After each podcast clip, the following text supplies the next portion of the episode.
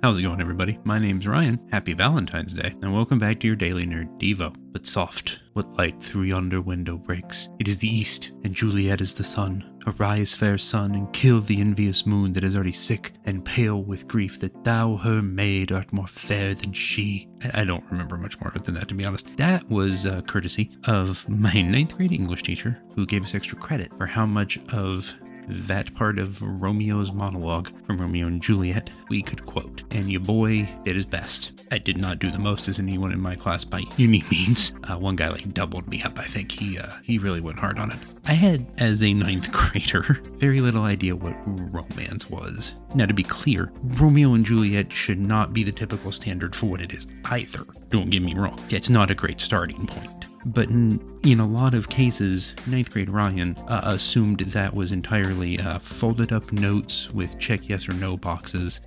possibly purchasing a Christmas gift for a girl, and however many dances school had that year. It was a pretty limited spectrum.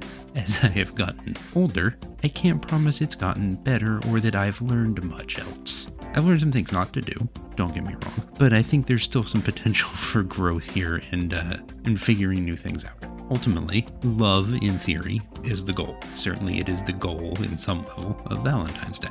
If I speak in the tongues of men nor of angels, but do not have love, I am only a resounding gong or a clanging cymbal. If I have the gift of prophecy and can fathom all mysteries and all knowledge, and if I have faith, a faith that can move mountains, but do not have love, I am nothing. If I give all I possess to the poor and give over my body to hardship that I may boast, but do not have love, I gain nothing.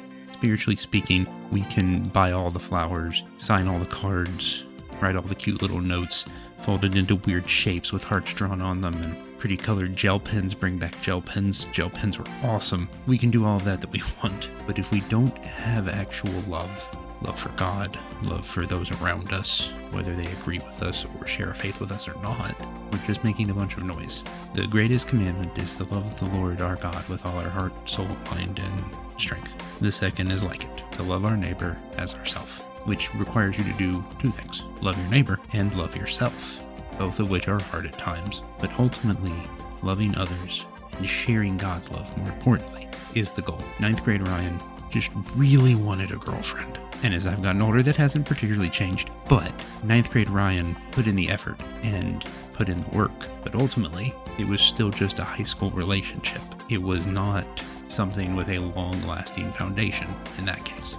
Our works and our words, our moments, our faith, and our actions must build towards helping and caring and loving others, loving ourselves, and loving God, most importantly, or they, much like many a love note I've written, don't accomplish much of anything. That's all the time we have for today. If you want to hear more Daily Nerd Devos every single weekday, subscribe to the podcast. Coming out with us on the Facebook page of the NOGSquad. Until next time, I like something a little more simple. Someone who says, I love you, and who doesn't get upset when I respond with, I know. At which point I presume I'm then frozen in carbonite for being someone who responds to I love you with I know.